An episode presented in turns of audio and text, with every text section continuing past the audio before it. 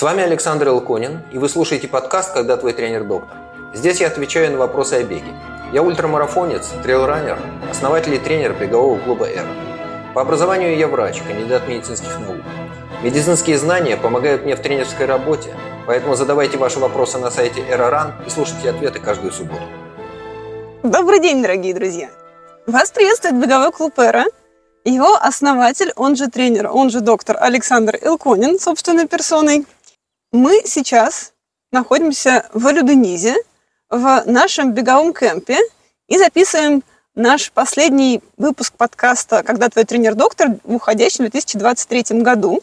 Вы увидите его 31 декабря, и поэтому под бой курантов мы решили поговорить про биение сердца. И давайте начнем сразу с первого вопроса. Вопрос мы выбрали тоже вполне себе праздничный. Задает нам его Григорий и формулирует следующим образом – Бег с похмелья. Курение, в том числе электронных сигарет, и бег. Можно узнать с точки зрения медицины и процессов в организме, как влияют эти увлечения применительно к бегу и к показателям, используемым в его бега оценке. В частности, э, как они влияют на пульс, ПАНО, МПК. Пожалуйста, Александр. Слушайте, а, вопрос действительно праздничный, потому что Новый год у нас принято отмечать.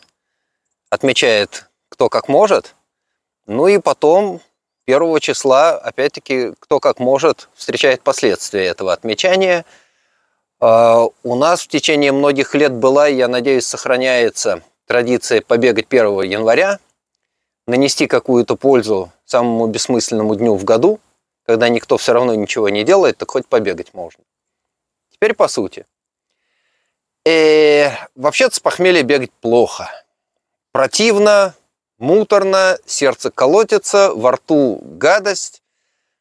С другой стороны, если вчера употребил, то сегодня, проснувшись, можно ну хотя бы пойти погулять. Говорят, что очень легкая пробежка помогает выветриться. Очень легкая пробежка, ну, с точки зрения биохимии, это понятно. Ты начинаешь немножко шевелиться, в общем, все обменные процессы активизируются, появляется какой-то запрос на повышенное энергообеспечение, потому что мышцы работают, сердцу надо гнать кровь с кислородом. И это энергообеспечение в том числе помогает дожечь продукты вчерашнего отмечания те недоокисленные продукты, которые получаются в результате метаболизма алкоголя в человеческом организме, они побыстрее выветриваются, когда шевелишься. С одной стороны, мы что-то выдыхаем, просто выдыхаем с воздухом, с другой стороны, они догорают, дожигаются в наших мышцах. Я ни в коем случае не советую использовать эти метаболические процессы в качестве основных, и сильно не советую увлекаться отмечанием любых праздников, даже если это Новый год. Но если уж такое случилось, то отлежавшись и убедившись, что голова не болит и не кружится, ну, можно выйти и погулять. А если получится, то минут через, не знаю, 10, 15, 20 попробовать перейти на легкий бег. Помогает. Теперь по поводу курения. С этим хороших новостей нет. Курение однозначно вредно – и однозначно плохо влияет на показатели, связанные со спортом на выносливость. Что это электронные сигареты, что это не электронные сигареты, ничего хорошего нету, и насколько хватает ваших сил, отказывайтесь. Живите здоровой жизнью, курить вредно. Алкоголь тоже не самая полезная вещь, и безопасной дозы алкоголя тоже не существует. Но как избавиться от последствий вчерашнего отмечания известно, а вот как избавиться от последствий курения, никто сказать не может, и похоже, что такого способа просто нет. Так что призываю вас вести здоровый образ жизни. Спасибо большое, Александр. Следующий вопрос нам задает наша слушательница, слушательница Виктория из Казахстана. Входные данные. Есть лишний вес. Прошлое умеренно спортивное. Ранее никогда не бегала, сейчас бегаю два месяца. Пульс при пробежке поднимается сразу и держится 160-173 удара в минуту, хотя и бегаю достаточно медленно. Темп более 8 минут на километр. Когда я только начинала, то чувствовала одышку при таком пульсе. Сейчас уже не задыхаюсь, бежать могу относительно долго, но пульс все равно держится большую часть тренировки под 170. Бегаю час, и 85% времени у меня такой пульс. Редко опускается до 154. Хотя сейчас уже бежать значительно легче. И нет комфор- дискомфорта от сердцебиения.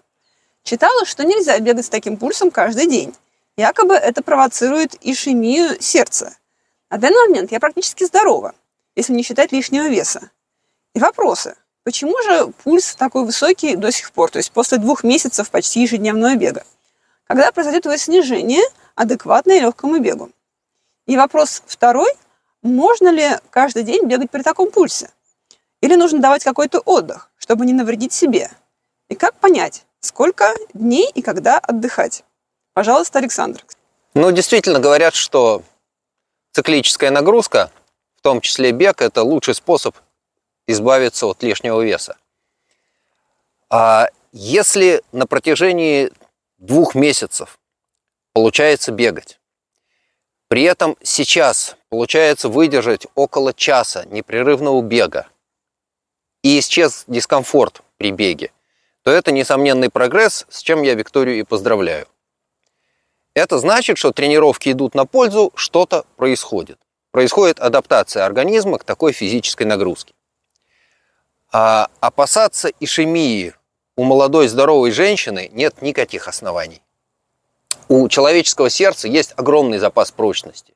Если это здоровое сердце, если нет болезни, то сердце способно работать под нагрузкой. Всего час в сутки – это немного. Да, подумайте, час сердце работает под нагрузкой, все остальное время у вас такой нагрузки нету, ну и его можно как-то зачесть за время отдыха. Тем не менее, обычно, планируя беговые тренировки, мы говорим о том, что хотя бы один день в неделю есть смысл делать не беговым. Может быть, два. И разнести эти дни по неделям, по дням недели, чтобы несколько дней тренировок перемежались днем отдыха. В этот день отдыха можно делать какую-то другую тренировку, но не связанную с циклической нагрузкой. Не знаю, пойти в тренажерный зал, пойти на пилатес, заняться йогой, что-то еще – Теперь э, по поводу комфортного пульса. Если у вас на частоте сердечных сокращений 170 бежать комфортно, это значит, что такая нагрузка не является для вас чрезмерной. Есть один очень простой тест, который почти все рекомендуют. Я, во всяком случае, очень э, много говорю об этом и опираюсь на этот комплекс ощущений, когда описываю, что люди должны ощущать в своих тренировках. Смотрите, если вы на бегу можете говорить, это значит, что такая нагрузка для вас не чрезмерна.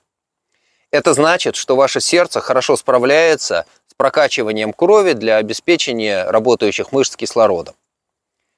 Это называется бег в разговорном темпе. Какая у вас при этом частота сердечных сокращений, вопрос другой. Иногда действительно бывает – что в разговорном темпе высокий пульс. Ничего страшного, это такая индивидуальная особенность, и пульс в разговорном темпе у разных людей может быть совершенно разным. У кого-то, не очень часто, но иногда бывает, под 170, у кого-то разговорный темп кончается, не знаю, на 145, с такими людьми я тоже встречался. Вариабельность большая, но тест очень надежный. Если вы на бегу по ходу движения можете разговаривать полными фразами, не делая пауз на вдох-выдох. Значит, эта нагрузка вам посильна, вы работаете в аэробном режиме, то есть почти все энергообеспечение происходит с участием кислорода. Это тот самый режим, который вам нужен для развития общей выносливости. Это тот самый режим, который можно поддерживать долго. Это тот самый режим, в котором вы сожжете больше калорий. Мы не говорим об избирательном сжигании жира, это совсем другая история. И для э, избирательного сжигания жира, честно говоря, нету механизмов в нашем теле. Наше тело умеет тратить калории, сжигать какое-то топливо, это почти всегда какая-то смесь жиров, углеводов. И заботиться о том, чтобы сжечь побольше жира смысла нету. Есть смысл заботиться о том, чтобы сжечь побольше калорий. Все остальное произойдет потом. фазе восстановления будет продолжаться липолиз, будет продолжаться утилизация жировой ткани для энергообеспечения нормальных процессов в организме. Такой пульс высокий до сих пор, потому что вы его поддерживаете своими тренировками. Хочется снизить пульс? Окей, перейдите с бега на шаг, чередуйте бег и шаг. Это позволит вам сделать такие тренировки длиннее, ну, может быть, одну тренировку в неделю, чередование бега с шагом, и сделать ее не часовой, а часа на полтора растянуть. Отдельное удовольствие тоже способствует развитию общей выносливости. Со временем пульс будет снижаться. Как правило, это процессы, которые идут параллельно и занимают несколько месяцев. Снижается пульс, растет скорость при той же нагрузке, вы это уже у себя заметили, да, вам стало легче бежать. Делается легче субъективное восприятие нагрузки, и это вы тоже у себя заметили. Параллельно с этим хорошо бы еще заметить у себя плавное снижение веса. Не очень быстрое, не больше килограмма в неделю. Но это нормальный темп, который говорит о том, что у вас все идет как надо. Продолжайте тренироваться, у вас все получится. Спасибо большое, Александр. Следующий вопрос нам задает наш слушатель из YouTube – он задал вопрос самым лучшим образом в комментариях к нашим предыдущим видео в YouTube. Всех призываем а, таким же образом задавать вопросы Александру.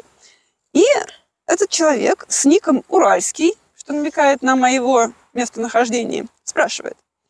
Скажите, пожалуйста, через какой промежуток времени тренировок начнет снижаться пульс? То есть вопрос очень похожий на предыдущий от нашей слушательницы Виктории. Бегал до травмы, не беговой ровно год, почти не обращая внимания на пульс. Чувствовал себя вполне нормально. Десятку пробежал летом со своим рекордом за 4.15, со 41.15. Со средним пульсом 170. Максимум разгонял до 196. Но сейчас, после полугода без бега, начал потихоньку вырабатываться. Почти месяц уже бегаю.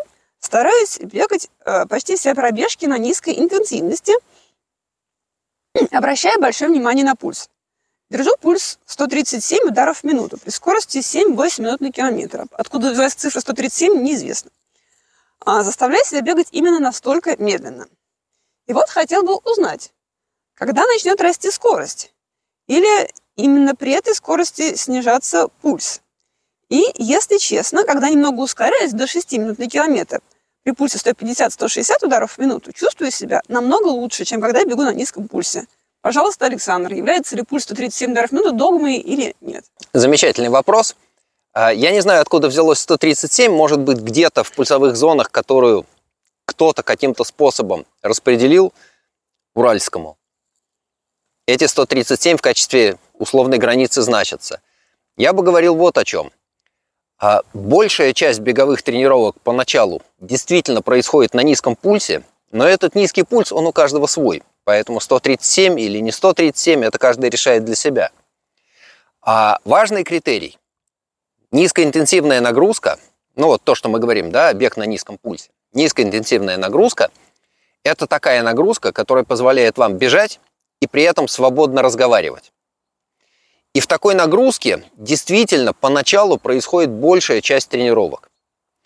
Но со временем у вас появляется возможность и хорошо, если вы эту возможность будете использовать, бежать немножко быстрее. И опыт показывает, что у подавляющего большинства людей, особенно у тех, кто какое-то время в беговых тренировках уже провел, год, может быть, полгода, появляется свой собственный ритм, темп комфортного бега. И он совершенно не обязательно совпадает с низкоинтенсивной нагрузкой, о которой мы говорили чуть раньше.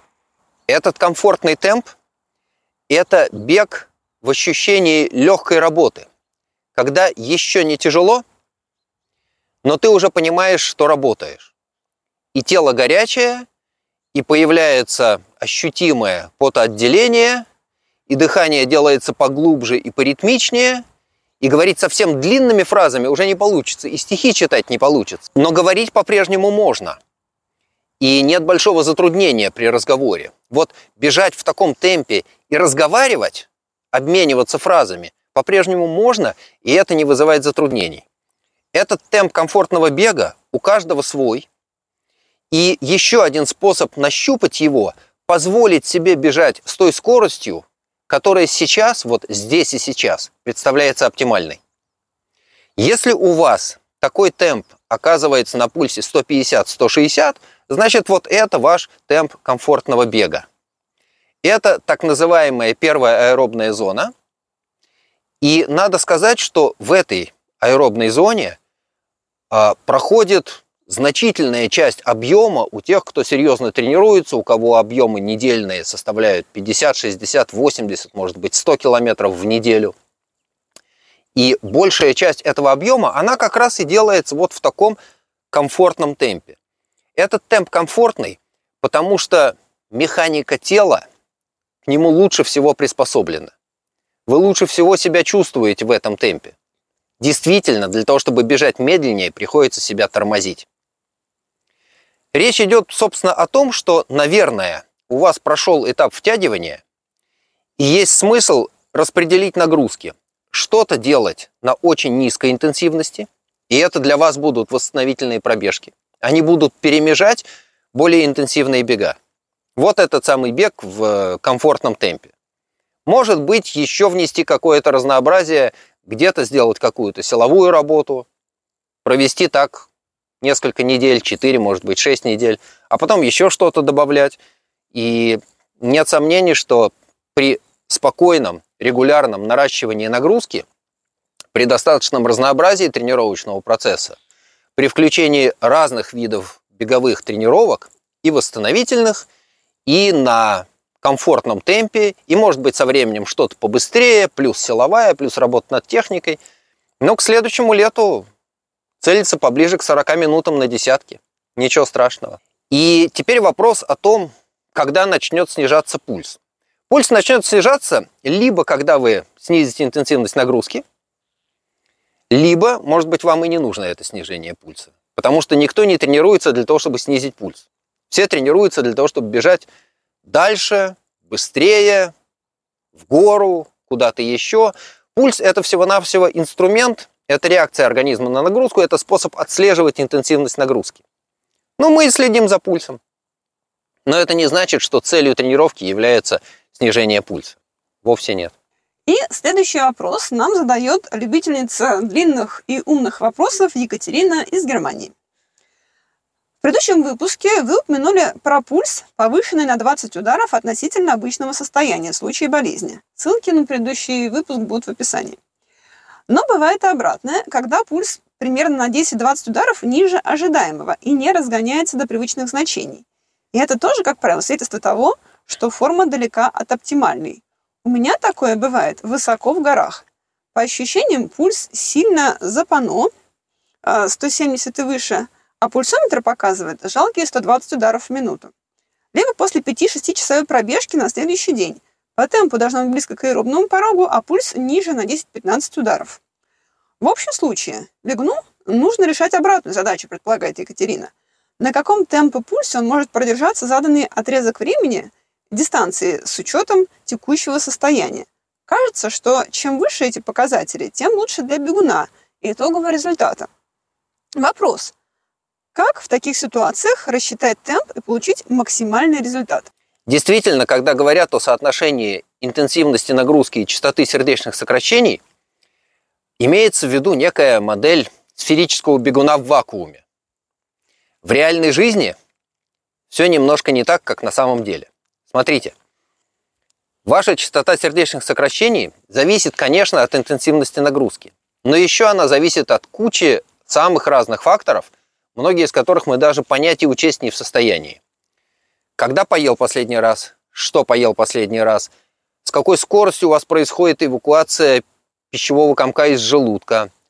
Как спал ночью? Сколько времени прошло с э, момента просыпания? Сова или жаворонок? Потому что кому-то нужно много времени для того, чтобы разогнаться, а кто-то, наоборот, проснувшись, чирикает и готов бежать с полной выкладкой. Есть куча факторов, которые на это влияют. В том числе болезнь, в том числе высота – и реакция на болезнь, реакция на высоту тоже у каждого своя, поэтому, конечно, частота сердечных сокращений – это очень важный показатель, который позволяет нам судить о том, с какой интенсивностью мы работаем. Но частоту сердечных сокращений мы видим у себя на пульсовом датчике, ну, на часах. Датчик может ошибаться, причем ошибка может быть и в большую сторону, и в меньшую. Иногда даже настолько, что приходится останавливаться и проверять, щупать на себе пульс и сличать его с тем, что показывает датчик. Иногда действительно датчик показывает правду, и наш пульс не соответствует ожиданиям. Ну хорошо, если частота сердечных сокращений выше, чем она должна быть при такой нагрузке, значит что-то не так. Значит, надо снижать нагрузку, значит сегодня, ну что называется, не наш день. Иногда мы можем объяснить, почему это так. Вчера был праздник, или не доспал, или болел, еще не восстановился, или еще что-то, или неизвестно что. Иногда мы этого объяснить не можем. Просто вот не лезет и все. И так бывает, что тренировка, ну, не лезет. Ну, не лезет, значит, не надо себя мучить, не надо нарываться на травму. Сделать что-нибудь полегче и спокойненько пойти домой отдыхать.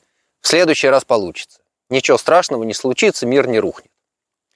Если частота сердечных сокращений, наоборот, ниже, чем нам бы того хотелось при такой нагрузке, ну окей, тоже какие-то причины могут быть, мы не всегда можем эти причины объяснить, но если мы убедились в том, что померили пульс, он действительно низкий, а должен быть выше при такой нагрузке, значит что-то не лезет. Не получается разогнать пульс. Ну не получается, значит не получается, опять-таки убиваться не надо.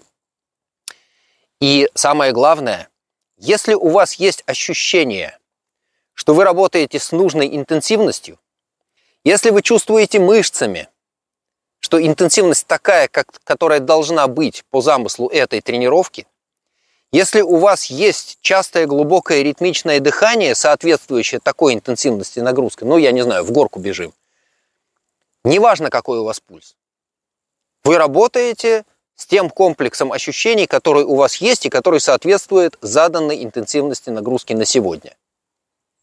Единственное, наверное, исключение, если вы бежите в горку, и вам тяжело, и вы тяжело и ритмично дышите, и это глубокое дыхание, и все тело покрыто потом, и это серьезная работа, а вам пульсовой датчик показывает 60, и вы остановились, проверили, и у вас действительно 60, я бы в такой ситуации оставил тренировку в покое и побежал бы к доктору. И сказал, что доктор, у меня чего-то там сильно не так, потому что при нагрузке, которая должна вызывать высокое сердцебиение, частоту сердечных сокращений, ну никак не меньше 150, я у себя нащупал 60, и это действительно 60, и давайте-ка мы это дело проверим. Это может быть свидетельством болезни сердца. Дай бог, чтобы ни у кого так не случилось, тем не менее сказать об этом надо. Хорошо, следующий вопрос нам задает наш слушатель с ником доктор Мими Микельсон. Правильно ли я понимаю, что интервалы ПАНО логично делать рядом с соревновательным темпом на 21 километр? Если да, то как именно? Ровно с этим темпом, чуть выше или чуть ниже? Интересный вопрос. Вот мне скажи у меня ровно темп на 21 километр. Я только опытным путем узнаю, когда пробегу. Классный вопрос. Э, да, действительно. Э, интервалы ПАНО – это что-то близкое к темпу полумарафона или к темпу 15 километров. Это сильно зависит от того, с какой скоростью и, соответственно, за какое время вы пробегаете этот полумарафон или эти 15 километров – если, ва, если ваша фамилия Киптум или если ваша фамилия Кипчоги, вы можете позволить себе бежать и чуть быстрее пано весь полумарафон, потому что эти люди бегают полумарафон быстрее одного часа. А на пано человек может продержаться, ну, час, может быть, немногим больше. Поэтому, если у вас время полумарафона соответствует, к примеру, двум часам, то Строго говоря, по но интервала вам надо бежать в темпе на 10-12 километров, потому что это то время, за которое вы пробежите, э, которое вы сможете проработать на пано. А, говорят, это подтверждено не очень большим количеством исследований, но такие исследования есть, что оптимальным является подход, когда тренировка дает нагрузку чуть выше и чуть ниже пано.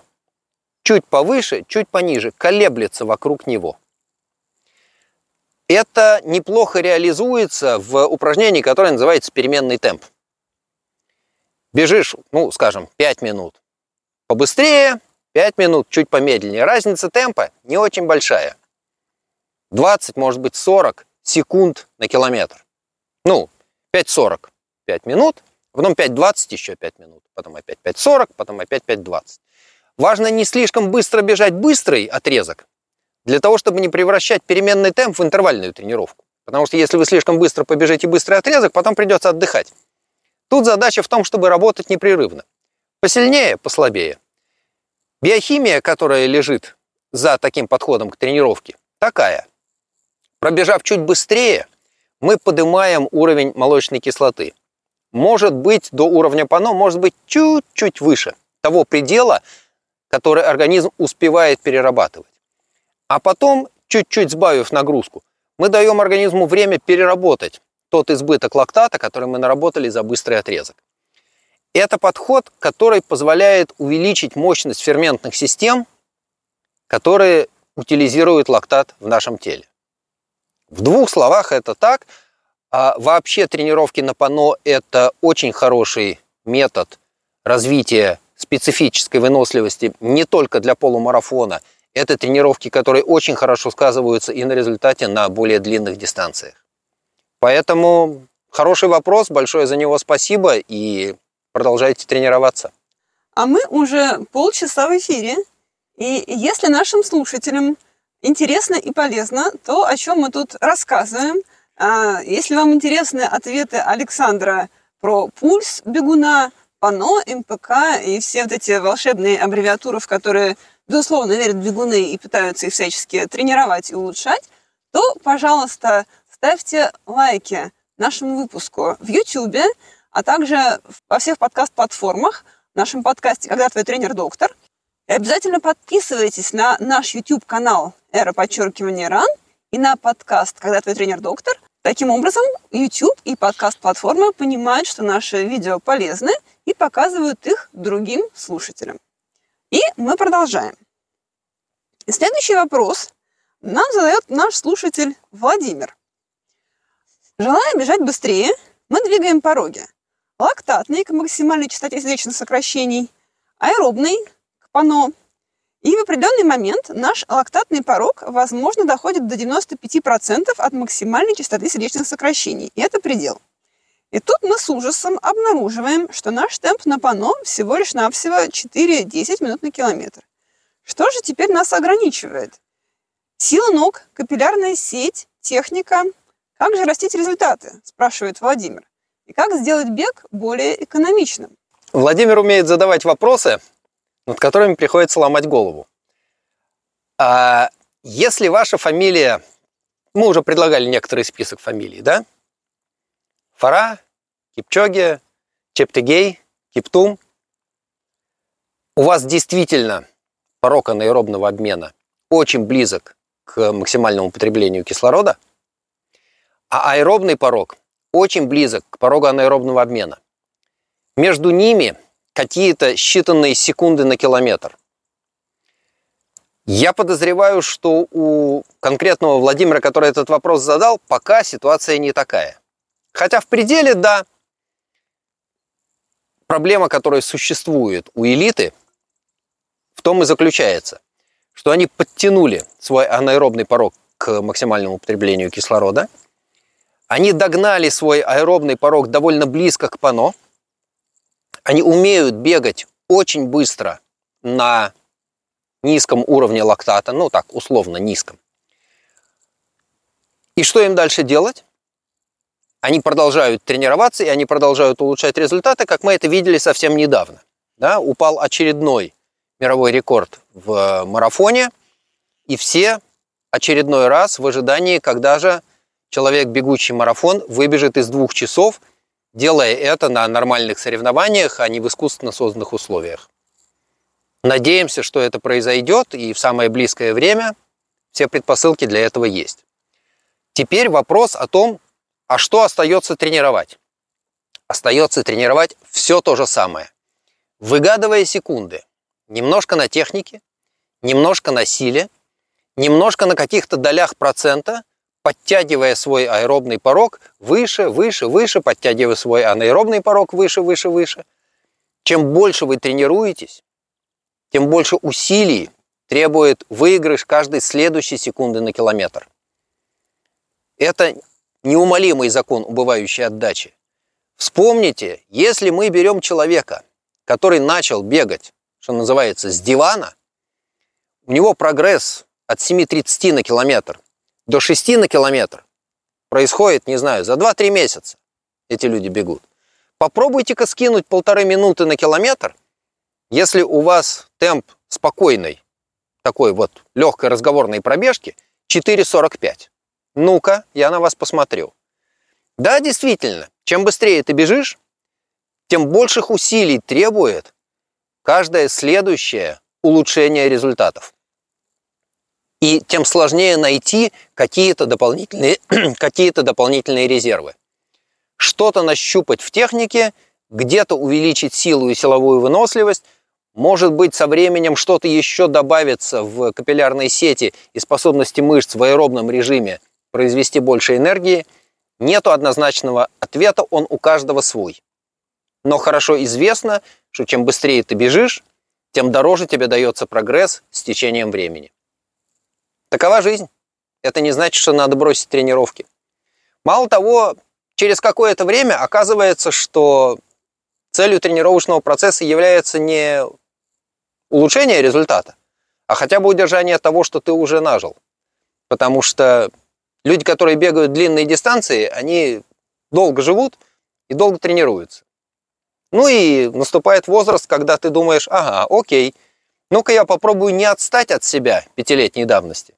Это тоже достойная цель, и об этом тоже есть смысл задумываться.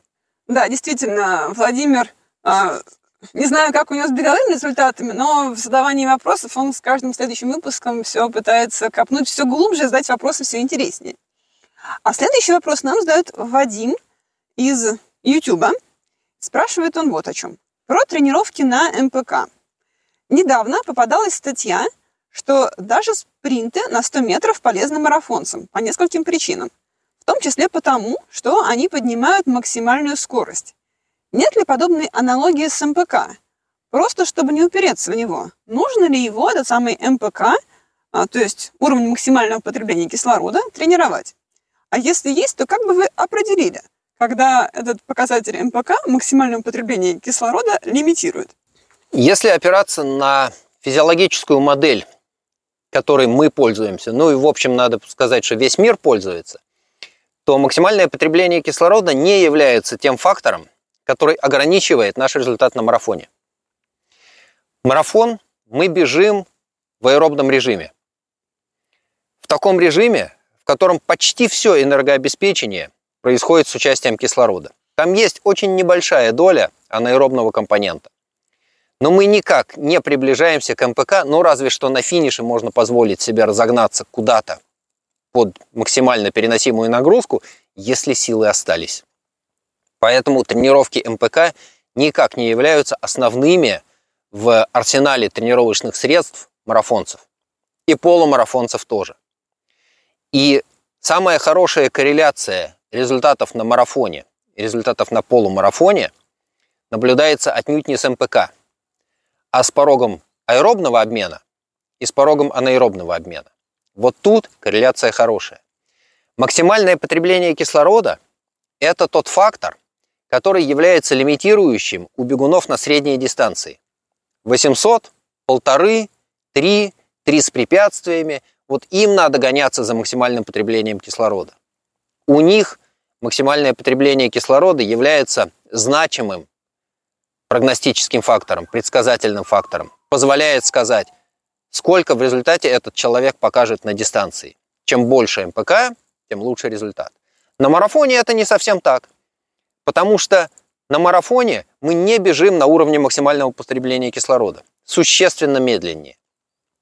На том уровне, когда почти все энергообеспечение происходит в аэробном режиме. Это называется аэробный порог. Вот на аэробном пороге и тренируемся. И аэробный порог стремимся поднять повыше, потому что чем выше у нас аэробный порог, тем больше энергии мы можем получить в этом аэробном режиме, не подключая анаэробный механизм энергообеспечения. Да, действительно, очень небольшое количество тренировок МПК делают и марафонцы. Да, действительно, марафонцы бегают спринты, но они бегают спринты совсем другой целью. Марафонцы бегают спринт для того, чтобы улучшить технику бега, для того, чтобы повысить частоту шагов, для того, чтобы научиться работать с высокой амплитудой движений, в первую очередь рук, потому что ноги последуют за руками. Вот это то, для чего марафонцы бегают спринты. Тренировки МПК в арсенале марафонцев есть, но их совсем мало, и людям, которые предполагают бежать марафон, не знаю, за 3.30 и даже за 3 часа, тренировки МПК большой пользы не принесут. Опять-таки, если вы хотите бежать марафон за 2.30, да, действительно, увеличение максимальной скорости бега – это огромная задача, которая ну, должна быть решена для выдающихся результатов в марафоне. 2.30, быстрее, поближе к мировому рекорду. Да, действительно, там без быстрого бега никак не получится, потому что на сегодняшний день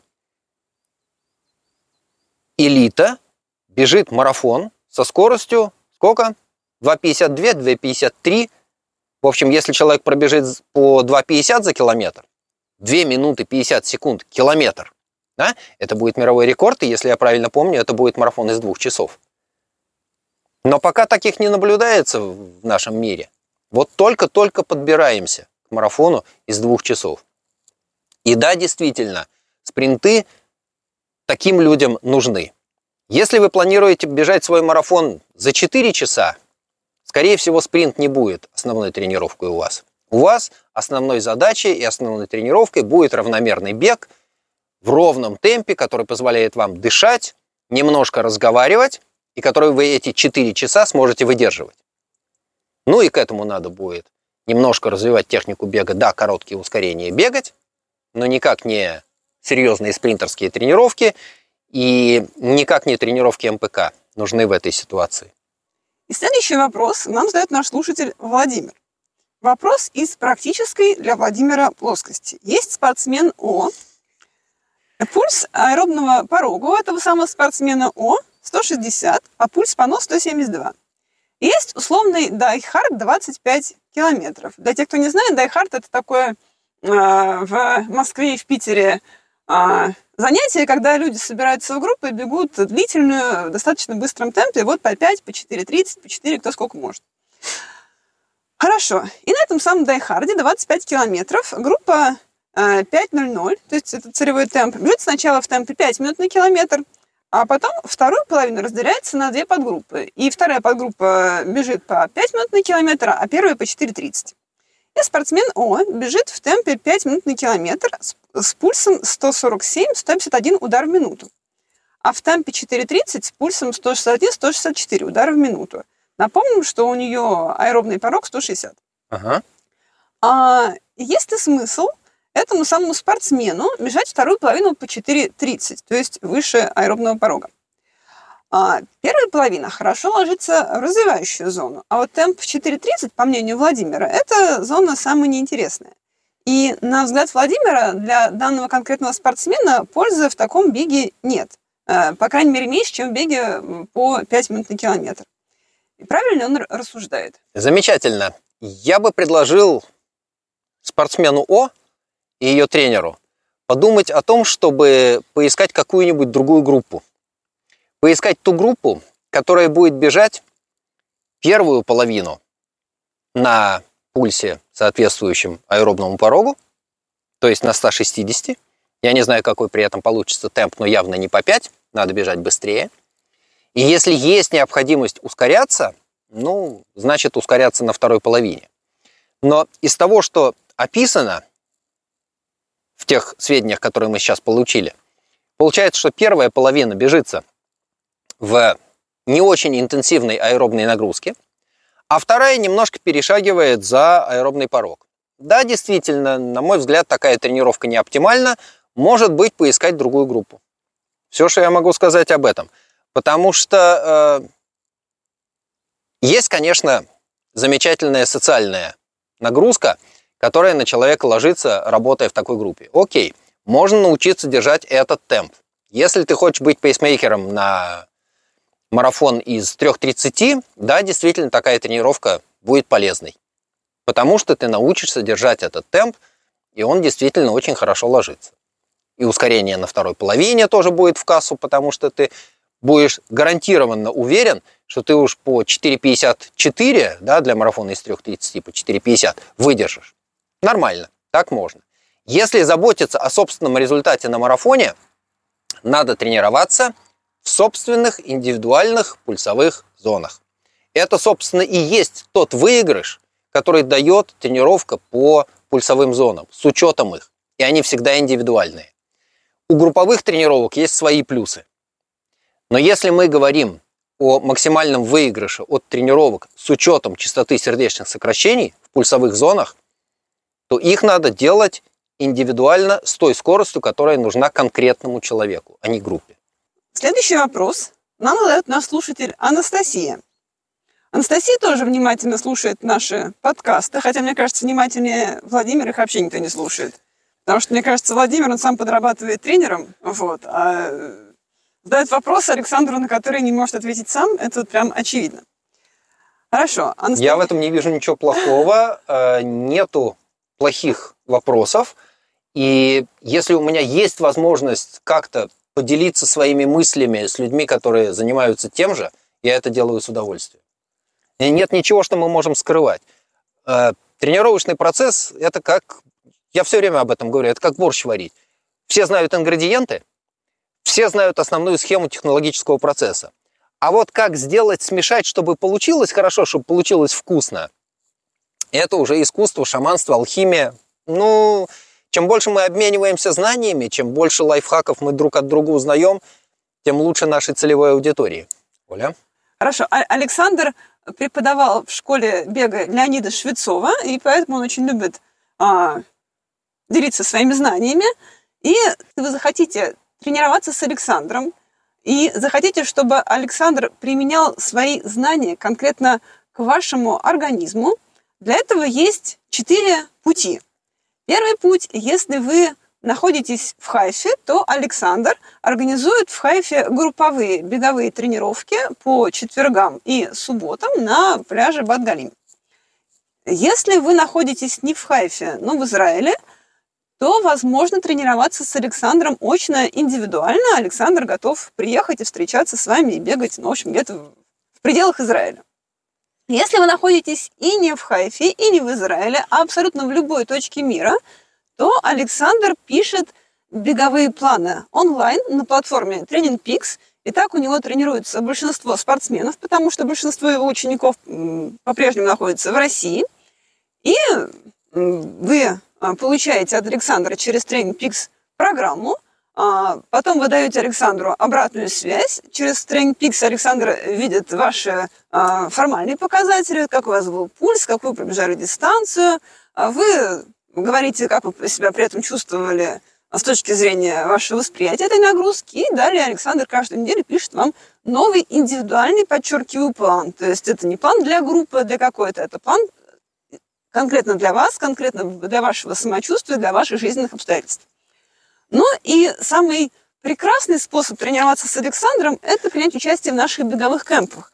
Вот, например, сейчас мы находимся в Ироденизии, и а, за спиной Александра видите фоном картинку, прекрасные зеленые горы, да, тут просто очень красиво. И если вы хотите а, получить много удовольствия в одном, а именно насладиться природой, потому что мы всегда едем э, наши кемпы в очень красивые места – Хотите пообщаться и познакомиться с Александром лично? Хотите, чтобы Александр поставил вам технику бега как плоского, так и бега по горам, и вверх с палками, и вниз? Без палок. Без палок, да. То, пожалуйста, приезжайте в наши беговые кемпы, которых у нас намечается в этом году, ну, то есть в 2024 году уже 6 штук. И в одном из них мы уже сейчас находимся в Роденизе, и график наших кемпов – я оставлю в описании нашего выпуска э, как и ссылку на все возможные варианты, каким образом тренироваться с Александром. И мы переходим к следующему вопросу. Нам задает этот вопрос наша слушательница Анастасия. В 45-м выпуске, ссылку на него оставлю также в описании, а, Александр, отвечая на вопрос про задержку дыхания во фридайвинге и пользу для бега, ответил, что дыхательная система не является ограничителем. И особого толка для бега от таких упражнений по задержке дыхания нет. Сейчас читаем методичку для базового курса по фридайвингу, пишет Анастасия. И там говорится о долгосрочном влиянии гипоксических тренировок на организм человека, в том числе о том, что от этих тренировок происходит. Во-первых, рост концентрации эритроцитов в крови, что улучшает кислородную емкость крови. Второе, а, происходит рост митохондрий и дыхательных ферментах в клеточных, клеточных мембранах. И третье, происходит повышение эластичности артерий и артериол, что позволяет вмещать больше крови в сосудах, которые снабжают сердце и легкие. Если я все правильно понимаю, спрашивает Анастасия, то это же получается развитие не только сугубо дыхательной системы, но еще и сердечно-сосудистой, в том числе увеличение количества митохондрий в мышцах, чего так добивается множество бегунов. Так ли это? Спрашивает Анастасия. Я, честно говоря, не видел исследований, которые подтверждают все эти замечательные изменения в ходе тренировок на задержку дыхания. Потому что, если я правильно понимаю, именно тренировки задержки дыхания являются основой фридайвинга. Если посмотреть на эту ситуацию с точки зрения физиологии, то тренировки задержки дыхания производят в спокойном состоянии, максимально исключая любое физическое напряжение. И насколько я знаю, один из важнейших элементов тренировок во фридайвинге – это умение расслабляться, убирать любое мышечное напряжение, которое вам сейчас не нужно. Это очень ценный навык. Но я не знаю, в какой мере такая тренировка способствует росту числа, росту числа капилляров в мышцах. Потому что капилляры в мышцах растут тогда, когда мышца работает и когда мышца потребляет кислород. Вот именно тогда выделяются факторы, способствующие прорастанию новых сосудиков. В покое мышца не работает, повышенного употребления кислорода, повышенного запроса на кислород у этой мышцы нету. И в расслабленном состоянии у нас происходит хорошо известный феномен, называется централизация кровотока. Это значит, что обязательно должен сохраняться кровоток в жизненно важных органах, в первую очередь в сердце и в головном мозге, а всем остальным можно пренебречь, можно пожертвовать. Руки, ноги похолодеют, от этого никто не умрет. Должно сохраняться кровоснабжение головного мозга и кровоснабжение работающего сердца. Все остальное может потерпеть. Поэтому я не уверен, что тренировки с произвольной задержкой дыхания так уж способствуют развитию аэробных способностей. Если и способствует, не видел этих исследований, еще раз скажу, то уж больно это кружной путь. Уж больно он далеко обходит нормальную модель, в которой мы работаем. Смотрите, мы в своих тренировках нагружаем мышцы. Эти мышцы потребляют кислород. Они выдают повышенный запрос на энергообеспечение. Это значит, что к ним должно притечь больше крови. Этот повышенный запрос на приток крови реализуется в увеличении частоты сердечных сокращений. Сердце качает больше крови, больше крови доходит до работающих мышц. В ходе тренировочного процесса месяцами действительно увеличивается плотность капиллярной сети в наших мышцах. Таким образом увеличивается аэробная производительность. Это нормальная физиология физической нагрузки. Тренировки с задержкой дыхания никаким образом физическую нагрузку не моделируют. Они моделируют ровно обратное состояние – покой. И задержку дыхания, прекращение, произвольное прекращение дыхания в покое – это совсем другая физиологическая модель. Это совсем другая схема взаимодействия важнейших компонентов, которые обеспечивают нашу выносливость. Поэтому я не уверен в том, что это так. Я не знаю, в какой мере задержка дыхания в покое увеличивает число эритроцитов в крови. Я не берусь называть такие тренировки гипоксическими. В моем представлении гипоксические тренировки – это тренировки на высоте. Вот там действительно пониженное содержание кислорода во вдыхаемом воздухе – Хорошо известно, что пребывание на высоте способствует увеличению числа эритроцитов в крови, повышению уровня гемоглобина крови, повышению кислородно-транспортной функции крови за счет большего количества гемоглобина, который содержится в единице объема крови. Такая кровь может перенести больше кислорода к работающим мышцам.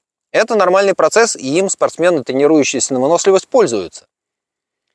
Бегуны, лыжники, грибцы, всем, кому нужна выносливость, едут в горы, в Среднегорье, выше полутора тысяч, и там тренируются, бегают, не знаю, велосипед крутят. Это общепринятая практика. Чтобы те, кто тренируется на выносливость, в рамках своего тренировочного процесса выполняли тренировки с произвольной задержкой дыхания, я такого не видел, не слышал и в книжках не читал. Я не уверен в том, что это действительно так.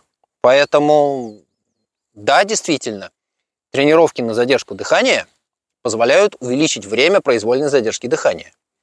И люди способны задерживать свое дыхание на минуты, 5 минут, 6 минут. Для меня это безумно много. Да? Тут полторы минуты бы вытерпеть. И то надо тоже потренироваться. Да, действительно, такие тренировки учат расслабляться. Да, действительно, такие тренировки учат хорошо контролировать свое состояние. Но это никоим образом не относится к возможностям аэробной производительности нашего организма. Неизбежно. Есть железный закон специфичность тренировок. Что тренируешь, то и имеешь. Тренируешь выносливость в рамках физической нагрузки, получишь выносливость при физической нагрузке. Тренируешь способность задерживать дыхание, максимально при этом расслабляясь, будешь хорошим фридайвером, опустишься глубоко. Но это никак не позволит тебе бежать быстрее. И следующий вопрос нам задает Владимир. Опять вопрос, так сказать, со звездочкой. У велосипедистов есть тест, который позволяет выявить, ограничивает ли сила результат, то есть нужно ли подкачать именно мышцы. Суть в следующем. На тренажере проводится 5-секундный тест и определяется развиваемая мощность, а грубо на креатинфосфате. Потом проводится тест на пано.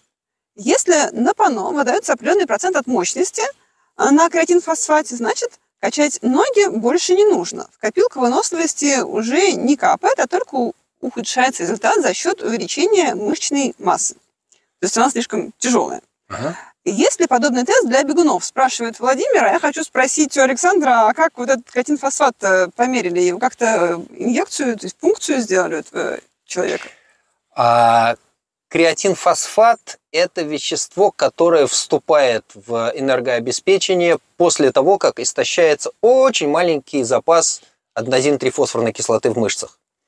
И общего запаса АТФ, аденозин-трифосфорной кислоты и креатинфосфата хватает на максимальную нагрузку в течение 8, может быть, 10 секунд.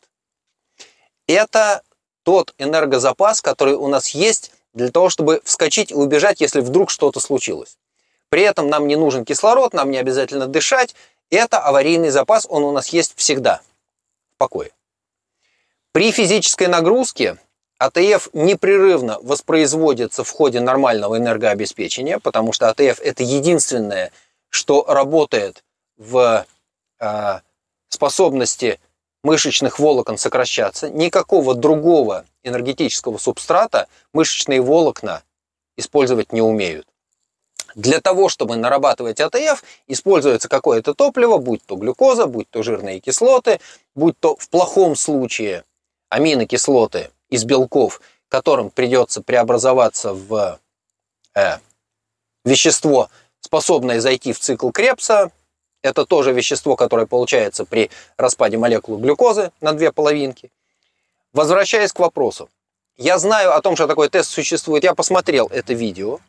А я не знаю, каким образом а, посчитана доля мощности которая должна быть для того, чтобы сказать, что все, хватит, мышцы больше качать не надо, нас мощность не ограничивает. Я знаю, что вообще велосипедисты очень любят какие-то подобные тесты. Я не видел и не слышал о чем-то подобном в беговой среде. В литературе такое не описано. Если э, рассуждать, что называется, логически, по той модели, которую мы используем, нам приходится постоянно развивать в общем-то, все качества. Развитие мышечной массы, увеличение мышечной массы редко является одной из основных целей тренировочного процесса. Мы работаем над выносливостью, мы работаем над силой, и мы работаем над силовой выносливостью. Это три основных компонента, которые нам нужны для того, чтобы хорошо бегать длинные дистанции. Как нарабатывать силовую выносливость, при этом не увеличивая мышечную массу, сложный вопрос – и не всегда на него есть однозначный ответ. Тем не менее, понятно, что каким-то образом это надо делать. Я не очень понимаю, каким образом можно сделать тест, который позволит сказать, что вот все, хватит, да, нам больше мышечной массы не надо, нам надо работать над чем-то другим.